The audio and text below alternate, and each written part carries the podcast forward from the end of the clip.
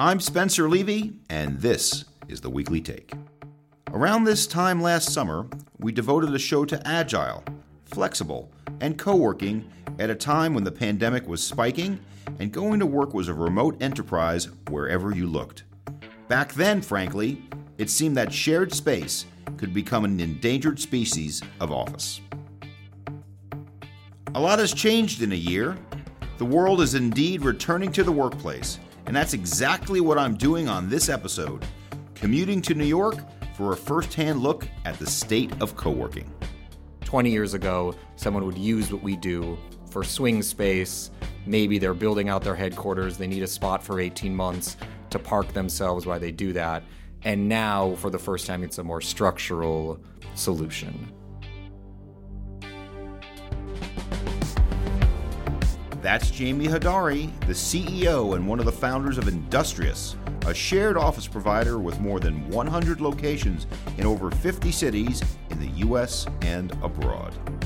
I think what's added in this industry is they understood that the, the end user, the employees, need more than the space. They need a sense of community, they need a sense of belonging. And that's Christelle Bron. As the leader of CBRE's America's Agile Real Estate Practice, Christelle advises clients on their office portfolios with a focus on flexible strategies and co working solutions.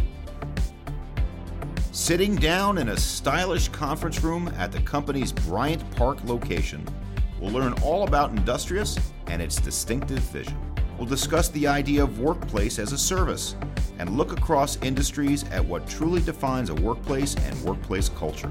We'll talk about talent and tech and ask whether Agile Office is a real estate business or, in fact, something else and more. Coming up, a face to face on Agile Space. That's right now on the Weekly Take. Welcome to the Weekly Take, and this week we are at Industrious's Bryant Park location in person. Jamie, go into a little bit more detail of the origin of Industrious. How'd you start it? Why'd you start it? I'm the CEO of Industrious and co founded it with my next door neighbor from growing up, actually. When we launched Industrious, I was running essentially a new age or newfangled university network in Africa. They're called flipped classroom universities, where you you do your lectures at home at night, and then you come in and you do your homework alongside other students. Um, and it was a or is a thousand dollar a year college degree. The organization is called Kepler, and our largest funder was IKEA, the furniture company. And so the vast majority of our staff was in East Africa. We had a small New York office, and the president of IKEA was coming to New York for a meeting. Very important meeting, suffice to say. Um, and our New York offices were in a shared workplace. And I went to prepare for the meeting, and the conference room table is sticky. There's a couple light bulbs out. There's a guy on a hoverboard kind of going by in the hallway. And I was like, I, I, can't do this. This is the most important meeting of my life. And I moved it to a Le Pain Quotidien, that coffee shop. And that evening, it just started eating me alive. I was like, I'm paying for office space. I like some of the components of the shared workplace experience and, and some of the value prop, but God, to feel embarrassed about, you know, having a very important meeting there. If I feel that way, there must be 50,000 companies that want to take advantage of some of the components of the Flex experience, but want something elegant and professional that they would feel proud to hold an important client meeting at. My co founder had had a similar experience around the same time, and we said, let's just do this. We did it as a side project, and it really took off. And for about seven or eight months, I tried running both organizations at the same time and my life kind of fell apart. It, it, wasn't really possible. And so eventually I left Kepler, and, and now seven or eight years have been running Industrious full time. So, Christelle, uh, you are one of the uh, service providers uh, to uh, Industrious. Tell us about some of the work you do with them. Um, so what we do with them is we mainly work with our uh, corporate clients and help them not only define their, their flex strategy, but help them choose where they want to go, what kind of services are they looking for, what kind of space are they looking for, and then not only establish who are the players in the market, but who are the ones who would be the better partner for them that would be best representative of their brand and the kind of space and the kind of services they want. And so we work right with our occupier clients and we work with industrious and other service providers to try to find the best fits. How has the flex space, the uh, space as a service industry evolved in the last 20 years? Jamie? Can I give a slightly wonky answer? Or? You go for it. Okay. wonky, but you got to have a rock and roll reference as well somewhere okay. in there, okay? so I think at a fundamental level, this is an outsourcing industry in a certain way. Companies are buying their employees' workplace experience instead of doing it themselves. And in that way, it's not that different than outsourcing your manufacturing when you used to do it yourself, or your logistics, or your data storage, or things like that. And the journey of a lot of outsourcing industries is they start very low value and very marginal. In 1982, if you outsourced any manufacturing, it was the tchotchkes for your investor meeting. Or, you know, if Van Halen was on tour, it was the Van Halen t shirt or whatever. It wasn't the hardcore acoustical equipment that made the concert really work. And then over time, they move up and up. And I think there's an inflection point in a lot of outsourcing industries which is the moment when a provider gets good enough to walk in the room and say to the client, it's not just that it's faster or cheaper or more flexible, it's that we can do this as well, if not better, than when you do it yourself. And this industry, the flex industry, I think only hit that inflection point about three or four years ago. There's a few of us that did hit that inflection point, and now you're seeing this really rapid rise in adoption as a result of that. And so, if I had to kind of finish in a very succinct way, 20 years ago, someone would use what we do for swing space. Maybe they're building out their headquarters, they need a spot for 18 months to park themselves while they do that. And now, for the first time, it's a more structural solution. Yeah. And if I can add to that, I think it used to be that it was a space that was shared, and what you were buying was a space at a shorter term length. I think what's added in this industry is they understood that the end user, the employees, need more than a space. They need a sense of community, they need a sense of belonging in some places. They need some services. Some of them, a lot of them are startups that need a lot of support and help, which I think all of those new way of thinking of service providers are providing. So it's more than a space. It's really an extension of a corporate organization. And it's really an extension throughout the whole life cycle and all the services that a corporate organization offer, which I think is a big plus. Amen. Well, we can end the podcast right there, then, can't we? really but let's talk about why it really evolved in the last four years, a little bit deeper. From my perspective, it was some measure of technological advancement that fostered the ability to have flex space as good as any other space, and then you can make it even better cord cutting. I mean, let's be very simple. Wi Fi got a whole lot better in the last five years.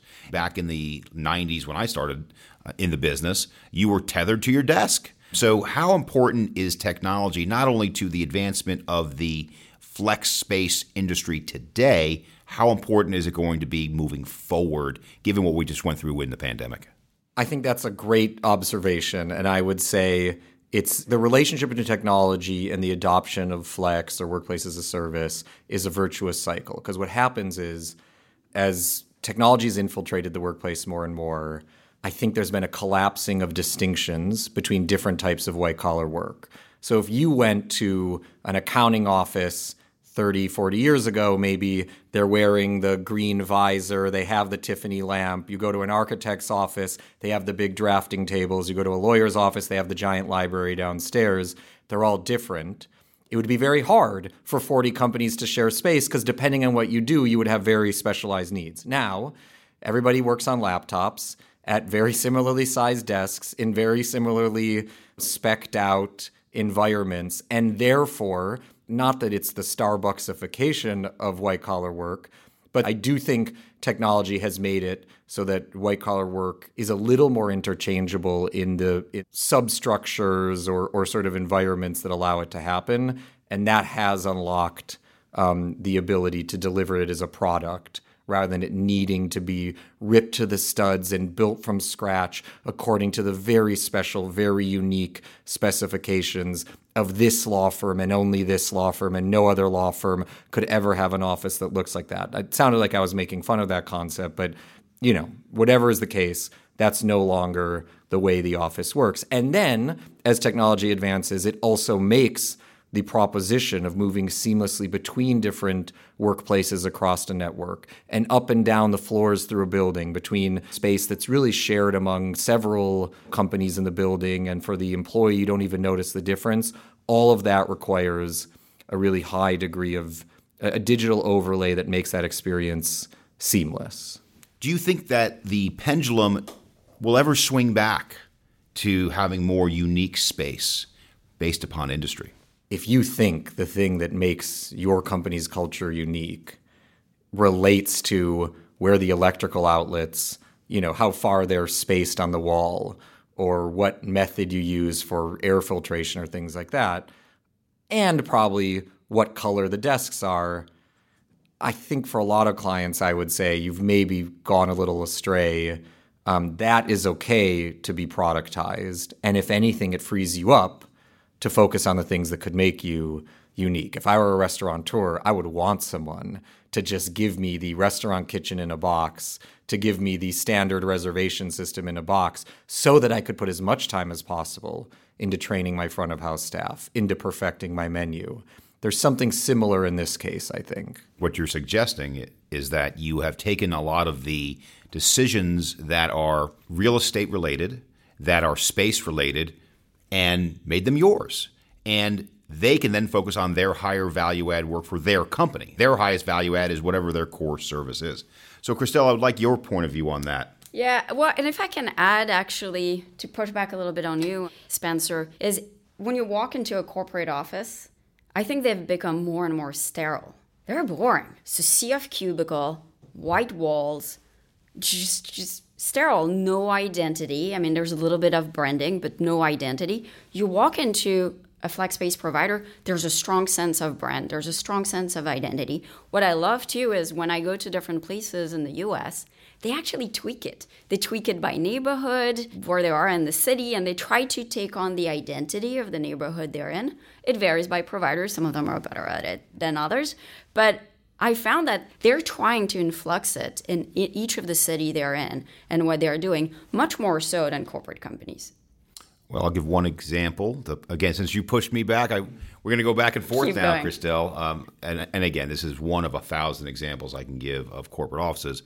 When I visited the White Castle Corporation in Columbus, Ohio, they have a slide behind the main desk. And why? Because they sell sliders right? And they wanted people to That's reinforce awesome. that image. So, uh, Jamie, I just gave you an idea for your new uh, industrial space. Uh, people like slides, no matter how old Already they are. filing it away. See that? See that? I've already added value here. So let's talk about the market. Let's see where we are today. We are uh, hopefully at the tail end of the pandemic. Uh, how's the industry doing? How is your space doing? How is it occupied today versus where it was six months ago? And where do you see it going? So, Industrious took in a, a big investment from CBRE actually last fall. And the premise at the time was that there was going to be this big uptick in demand for Flex post vaccine. But I think CBRE was a little bit having to try to be prescient, try to look ahead, looking at some of their survey data from their clients. Um, but there wasn't yet the on the ground data to back up whether that was true or not. This is an interesting time to be recording this podcast because now we're 11, 12 weeks into the actual hard on the ground observations about whether that has been borne out or not. And the simplest way I would put would be uh, COVID was a difficult time to be a workplace provider because most people are not going to the workplace. Then in March, we hit roughly our pre COVID sales average, which was a big day for the company. Then in April, we hit our pre COVID sales record. So we basically sold as many seats in April as the highest month we had ever recorded before COVID. Then in May, we hit double our pre COVID sales record. And the month that just ended, June, we sold three times our pre COVID sales record. I have to think we've hit the ceiling. There's no way we're going to hit four or five times, but you never know. But yes, we are in the heart of a moment right now where there's an extraordinary rush to using flex. It's pretty widely distributed. There are some cities that are lagging, but it's happening all across the country. They're definitely buying flex in volumes that exceed what you saw pre COVID. Let's talk about cities, the differentiation in cities, uh, and starting with New York, where we are right now. You're suggesting that you are back to pre COVID occupancy levels. I mean, this location we're in, um, this might be an extreme example, but my sense is during COVID, it was maybe 40% occupied, 45% occupied. It's now 97% occupied. There's nothing left to sell here. And it happened very quickly. It probably took eight weeks from trough to peak. So, yeah, that is very much what we're observing in New York. What are some of the markets that are similar to New York? Uh, what are some of the laggards? How's San Francisco? How's LA doing? So there are outlier small lifestyle type cities Bellevue, Washington, Austin. Those filled up almost overnight. Um, of the large cities, New York is sui generis. It's a level of just performance that's beyond the other big cities across the country. But I think where we see strong performance is mid sized cities or large cities where companies have always meant to have an office, but they never did. Atlanta, Charlotte, maybe even Dallas would fit that, uh, where over the last year and a half, it's become clearer that it's not that hard to run a nationally distributed company. Just tons and tons of companies have said, all right, let's just do this. It's not that hard. Let's open a 15 person New York office. So there's a lot of new market entry. And so cities where people want to live with strong labor pools, you're seeing a lot of that. Um, and then the weak cities, San Francisco is struggling for us right now. There aren't a lot on that list, but it might be that or cities with such a high amount of vacancy right now that people are essentially giving away real estate. And then Industrious looks a little expensive. If you could just sleepwalk into a sublease for you know 70% off of pre-covid rates or something mm-hmm. well i think you used the key word here jamie which is the talent and shameless plug for my friend colin Yasukochi who just wrote cbre's tech talent report uh, which was published this week and we have a podcast on that so christelle you deal with global clients mm-hmm. how important is the depth and quality of the talent pool uh, in their site selection decision that's number one and number two how does flex space enhance their ability to attract and retain talent. Absolutely. It's obviously very important. And I think what COVID really activated is those secondary and tertiary market, like the lifestyle move Jamie was talking about, is something that definitely piqued their interest. Those secondary market that have great talent, but were not maybe something where they would have gone before. Now they can test those markets they can offer a better lifestyle to their employee and tap into a lower cost labor pool. And then they can test it. We see them saying, I want a broader network of employees, I want a broader reach. And I'm going to use Flex to test those markets. I don't have to make a decision. I can just go and test the market and see how it goes. So, smaller offices, wider footprint, wider network, tons, tons of requests for international offices. Um, easily a third of the requirements we get from our clients are for European, Asia, or Lat- Latam markets.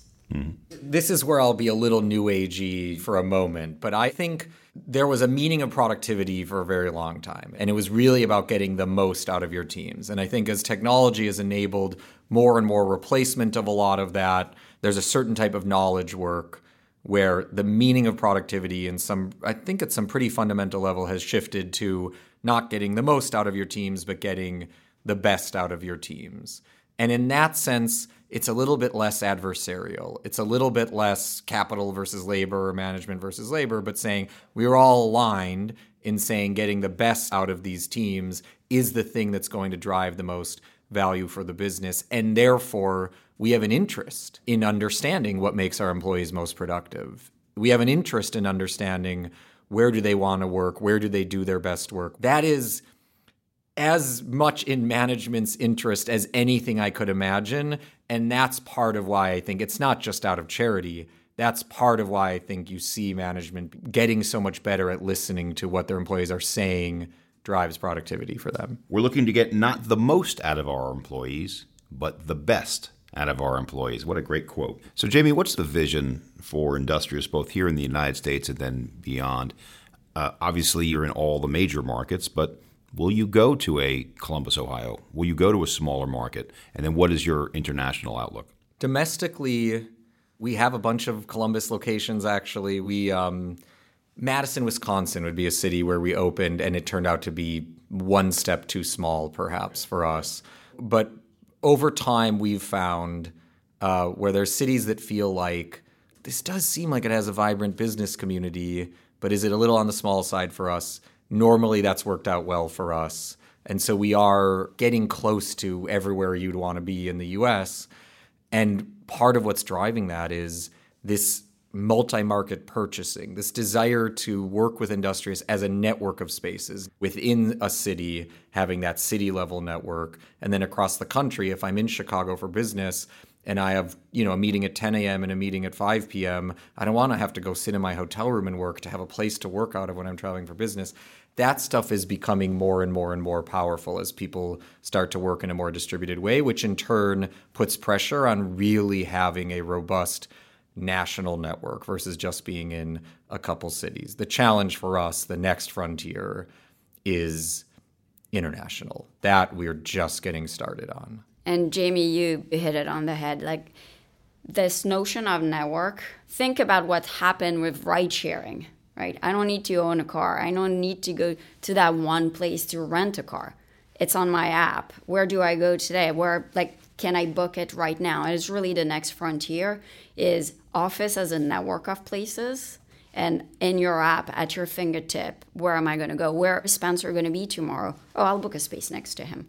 And thinking kind of reversing it thinking about the network of people you're working with and finding the space that match your network. Jamie i'm going to ask you a question i have asked every ceo that showed up on this show. Are you a real estate company? Yeah yeah i think we're a business services company um, but we are not more or less a real estate company than CBRE is. So if CBRE is a real estate company, I would put us in that in that bucket.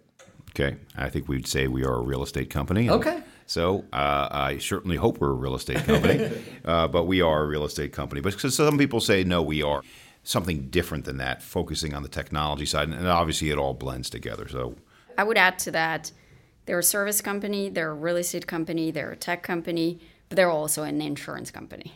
Okay. Because if you compare like the cost of real estate, right? Traditional space, flex space, the most expensive space is the space you're not using.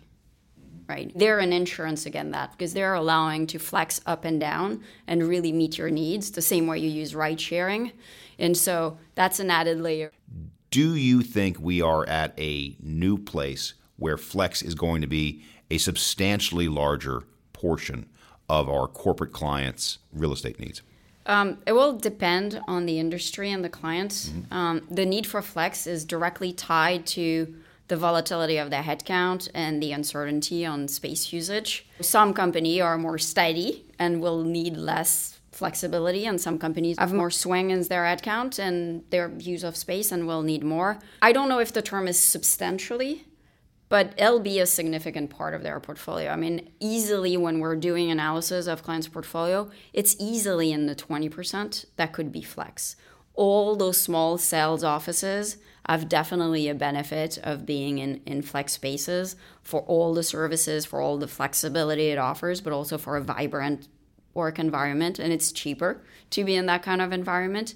But then thinking on larger requirements, um, if you think about a 10 or 15 year lease, there's no way our headcount are going to be flat in 10 or 15 years. So how do you achieve that ability to flex up or down, right? And and what has been interesting with flex, right, and the flex providers and the gap they've been filling in the industry is that actually pushed the landlord to rethink it. And what we've seen during COVID, which was I think for me a big turning point, is the landlord massively getting into this business, massively starting to understand that flexibility is an amenity in the building. Meeting and event space, flexible space is the number one amenity. amenities, number one and two amenities. We have that in our occupier survey that tenants are looking for. And so landlords are getting into the game too and saying, okay, this is a service I need to provide to my tenant in my building. So it's here to stay. And that's also why I, I, I, say it's an insurance company, because that need for being able to flex up and down is only getting bigger with all the moves they have in the industry. One of the pushbacks we've seen on the flex industry is that the capital markets haven't quite caught up to its value. And so, how do you respond to a landlord that not only will you not reduce the value of their building, you'll enhance it? I guess I would start by saying we typically would not push back on a landlord. I think they know their business. However, to respond directly, if I had to push back, I would say there are a lot of things that go into delivering a employee's workplace experience. It's real estate, design, construction, food and beverage, hospitality, technology, HR tracking, on and on and on and on and on. And when you're leasing space, you're delivering one of those 14 things and you're paid commensurately $60 a square foot, $62 a square foot. If you take all 14 of those different things and you collapse them into a product, that product might be $300 a square foot or you know technically in this location it's probably 370 a square foot or something like that. People don't really buy it on a square foot basis, but it's just a completely different income stream that you, the landlord, are now collecting in most industrious management agreements 85% of when all said and done, and we're taking 15% of it, 90% of, and we're taking 10% of it. Um, unless it's a real dog of a unit, you're just making a lot more money than if you were simply leasing space and then letting other people capture those other 13 income streams. And then I would say, if you're a skeptic, there's just no way around the fact that most long term leasing requirements right now are increasingly saying, all right, I'll do the thing you want me to do. I'll sign the 10 year lease, the traditional, but I'm only doing it if there's a flex portion of the building. Uh, I also want to touch upon the impact on direct leases for a moment. What do we see changing there as a result of the rise of flex space? Christelle. Um, We'll see somewhat different structures. I mean, they're here to stay, they're not going anywhere. I think they'll evolve and they'll have additional component of flexibility to it. I mean, the traditional options, expansion and compression option, I think will be more thoughtful. What is it worth to me? What am I willing to pay? I mean, 10 years ago, when I say you know your tenant would be willing to pay more in rent for that flexibility on that one or two floors and I was laughed out of the room. No way. Nobody was going to do that. It was 10 years ago. Next thing you know, we have a whole bunch of people paying a premium for flexible space because this is what they need. So I think to take the word hybrid that we love we love using in that environment, it'll be a mix of both, like a mix of long term and then a set of flexible tools, whether it's in structuring or flex space, that will be added onto it and bolt onto it. Just quickly, I love what Christelle just said, and I, I wish I had almost started this conversation by saying that um, the greatest expression of our industry, where a lot of this is headed, is instead of saying it's either traditional leasing or flex, where we're moving is companies using both in a single building or a single market. That's complicated, but that's where most of the value is going to be. And for anything over, I'd say 120 people, Industrious doesn't even try to pitch for these 400 or 500 person spaces the way some of our competitors were. We don't think that delivers a great outcome.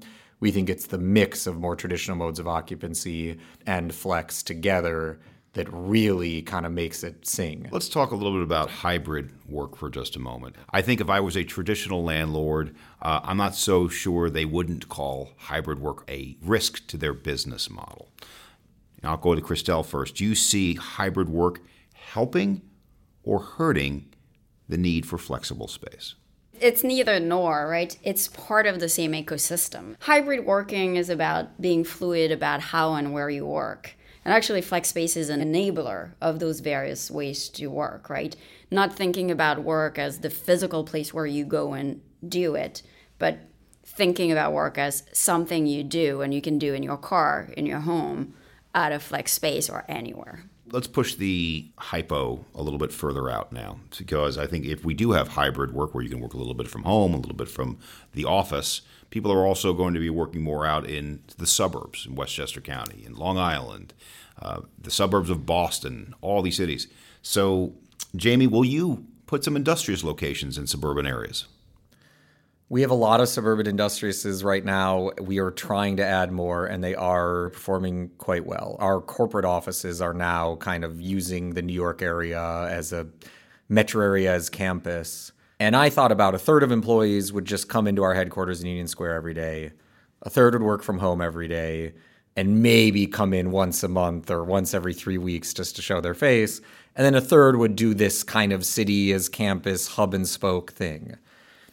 90% of people are doing the hub and spoke thing. And then there's a tiny minority of people who are just coming to the headquarters every day. They want to have to think about it. And a tiny minority that they really like working from home and they're sticking with it. There certainly seems to be a revealed preference for that type of working. And if you're going to deliver that in, in any city of size, you need to be in both the CBD and in the mixed use kind of Williamsburgy type neighborhoods and in the suburbs. So, what you're suggesting to me strikes me as a little counter to how people have operated historically. What you're suggesting is that because of the network that is created by multiple locations, their habit is now to sample different locations for different needs during the typical work week. Is that your experience, It- Christelle? It's absolutely correct. And when we try to study with corporation this notion of creating a hub and spoke within the portfolio of the company, we run into you do a zip code analysis. Where do people live? And if I had to put an office, a smaller office, a satellite office in some suburban location, you realize that because of who you work with the most frequently, they're not necessarily living in the same neighborhood as you do. So it's really hard to pick a location for that satellite office that would work for everyone. So what companies are deciding to do, we don't know how people are going to want to work. We won't know for a while. And so here's what we're going to do. Here are desk passes. Here's an app. Go and work wherever you want. We're going to track it, we're going to measure it, we're going to have a feedback loop, and we're going to learn from this data. We're going to learn from your behavior, we're going to hear you, we're going to listen to you, and then we'll revise and we'll adapt our portfolio based on what you're you're voting with your feet. You're telling me what you want, and I'm going to listen to it. And so we have some tech company, but we'll have some financial services company that are testing it, and it's a cost-effective way to test it, to survey your employee in a real way, and be able to be adaptive into your model. Well, I'm going to bring up retail and its applicability to flex space, specifically in what we would call experiential. Uh, why don't you talk a little bit about that, uh, Jamie? Lessons learned there. To your question about experiential design, most people want to come back to the office at least part of the week. And if you ask them why, the vast majority of people say it's for interpersonal, social, et cetera reasons, interaction reasons. It's not really about like heads down work. And therefore, when I look around at most corporate offices, there's too much heads down work, benching, you know, just rows and rows and rows of desks, and not enough vignettes of hangout space and interaction space and stuff like that. That's a very high level observation, but it is so true. And it's true in every city and it's true in every industry. The wonkier answer would be that you are moving from a world where someone would you know go up to desk 41 on on floor 39 and they would spend 10 hours a day sitting at that desk and you're moving to more activity based work where you can really map out in a building the different space types that work for the different types of work someone's doing and then you can say how far is someone willing to travel for each of those things? If it's an unscheduled phone call for seven minutes with your mom or one of your colleagues, maybe you'd travel 15 feet, but you don't want to go 11 floors for that. If it's a big client pitch that's once a week, maybe you'll go to the next building over or you'll go 12 floors away. And you can kind of map out in 3D space what are all the different space types that a white collar worker would use throughout their day and how far are they willing to travel for all those things. And can you create a frictionless version of that. That's not easy to do. That's pretty technical. Most companies aren't at the scale where they can deliver all those different space types themselves. So I think for a lot of for certain team sizes, it's better to do it in this kind of shared context. But I think really thinking that way can produce a big leap forward in the quality of the workplace you're delivering. Yeah, and I can hear corporations saying, "Oh, but I do um, activity-based working." The problem is in a corporate environment, you do that study once every ten years, usually at least expiry, and you don't touch it for ten years. If you look back, how our lives have changed, our work life has changed in the past 10 years is just definitely not the same. And so the speed at which flex providers can continuously have that feedback loop and keep on changing and evolving the space a way that it's so much more difficult for corporation. There's so much capital expenses that goes into the space. Those are really burdensome decisions. It's a bit of a, a ball and chain sometimes once you're committed to space design. We used the word earlier hybrid workplace. I think we need a new word. And uh, I'm not creative enough to come up with this because I see all these tentacles out there, right? Because hybrid is like the office or home. What you're saying, Jamie, it's a different office, even in your locale near where you live, on a daily basis, depending upon the need. So I'm not sure what the word is. It's not hybrid because it's not X or Y. It's X, Y, Z, and many other choices. I have a metaphor for it, but I don't have a word for it but I do have a framework that I use when I'm thinking about it because to your question, I think the simplest analog is it feels like graduating from high school and going to college. In high school, it's the same 400 kids. You go to the same classrooms every day. You don't have to think about it. And that's, you know, that's how you build your school spirit and then you get to college and it's much more diverse. There's much more student empowerment, and student choice. Some students skip a lot of classes, some students they're in the library every day. Some students really hang out with the kids in their dorm. And then once a year, we'll go to the football game and see the other classmates. And yet, colleges are able to build an extraordinary amount of institutional affiliation, of loyalty to that institution. Uh, that's what I think it feels like. It, there's something intuitive about it. So people kind of, they don't even need to be told what to do they're given the choice and they start making the choice and they start constructing the week that works for them and they still see a lot of their colleagues and they still feel connected to the company. I'd like to wrap it up with a crystal ball question, which I ask everybody. So let's start with you, Christelle. Five years from now, we're looking back at this podcast and you and Jamie are on it again. And what are we saying about the growth of the industry over the next five years? Um, and uh, what does it look like? Well, I'm optimistic. Like Jamie was saying, I don't think we're going to see our growth continue as at the pace that we have seen. I'm actually think it will. And one of the big difference we're seeing is it used to be very much like a B2B business and also something geared towards tech companies and startup and a hyperscaling company. We're seeing mainstream company, pharma company, financial services company, like really embracing it. And if that hypothetical 20% of the portfolio could be flex or agile. We have a way to go to get there. So it's going to take a little bit of time to get there, but I think in the next five to 10 years, we should probably get there. And then, secondly, I think tech is going to be a big, big driver of all of this and digitization of real estate. I think in some ways, the Airbnb of. Um, of office. Not that I want to be in somebody else's living room and, and be working there, even though there's one company that does that. Um, I think will be the next frontier and will be very interesting. Like marrying uh, physical space with social networking and making it in one place. Jamie, same question to you. Five years from now, what are we going to see? I think this shift that has happened to more employee empowerment, employee choice is very durable. Um, and so, if what we do remains something that the on the ground employees who go into work every day like or even prefer, you're going to see this industry continue to grow by leaps and bounds. And if the average employee says, you know, I've tried it, I kind of liked it, but it's so much better to work in the offices that Amazon or GE or Bank of America constructed themselves, then I think that will form a ceiling on this industry. And I think from the ground up, for the people who actually spend 10 hours a day in the space, the data is becoming very clear that if you're a good provider like Industrious, people do like it as much, if not more. And at some point, you can only ignore that for so long. So I think the industry will be a lot bigger. And I do think when I'm in these conversations with customers, with the corporate buyers, here's my like observation.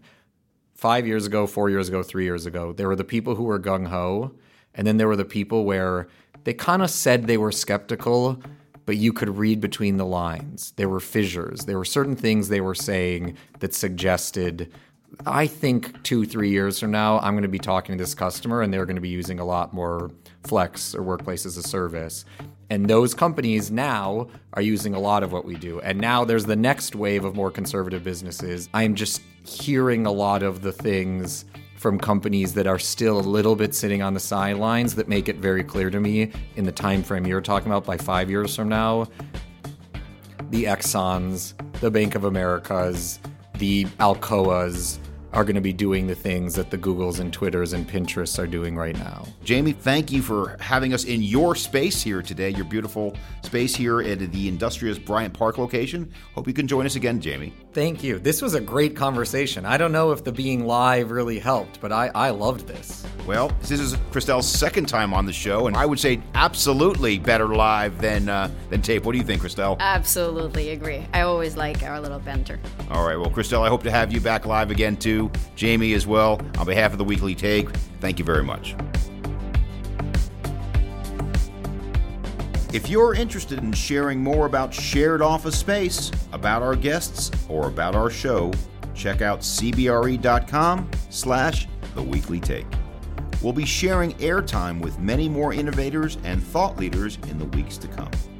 Of particular interest, we open the books on business disruption and real estate with former Spotify economist turned author Will Page. A one on one that's sure to offer important insights and talk about some of our favorite music. And who knows what else. So come back and join us next week for what promises to be an informative and entertaining conversation. Until then, please share the show and remember to subscribe, rate, and review us wherever you listen. Thanks again for joining us. I'm Spencer Levy. Be smart, be safe, be well.